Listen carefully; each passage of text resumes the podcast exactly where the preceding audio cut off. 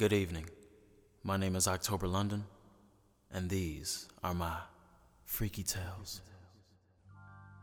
So last Saturday, I was leaving the dopest spot in town. You might have heard of it. It's called the AmVets. Yeah, player shit, players only, you know. It's probably the only place in town that serves shrimp and a chicken pot pie with a well drink for only $3.50. $3.50, nigga. Ooh-ee. You know me, though. I had to order a Hennessy and a ginger ale to keep my stamina up.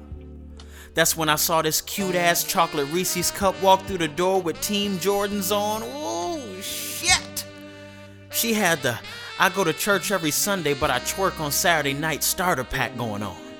You know, the short haircut with the Joe Rolliner, has a Bible on her nightstand collecting dust because she only opens it when she thinks she got a yeast infection, a burned DVD of For Color Girls Only and Big Mama's House, and a plastic container of reusable bacon grease on the counter in her kitchen. I'm not gonna lie though, she felt kinda different. Just a little different. Needless to say, I bought her 3 or 4, maybe 6, cranberries and vodka, let her sniff the cool water cologne on my neck, and she was mesmerized and ready to go. She was ready to go. We drove off in her gently used Nissan Sentra and went straight to her place. I was like, baby, I'm not really into talking, I'm into doing. And then she said, well, we don't need to talk. I just want some dick. She couldn't keep her hands off me. I mean, how could you? I had on some freshly starched Max 10 jeans on and a baby blue South Pole sweater that screamed, I'm that nigga you need in your life. We busted through the front door of her luxurious Beacon Heights suite.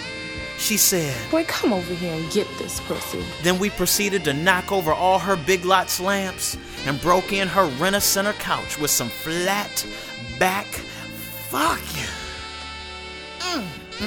Hell, glory.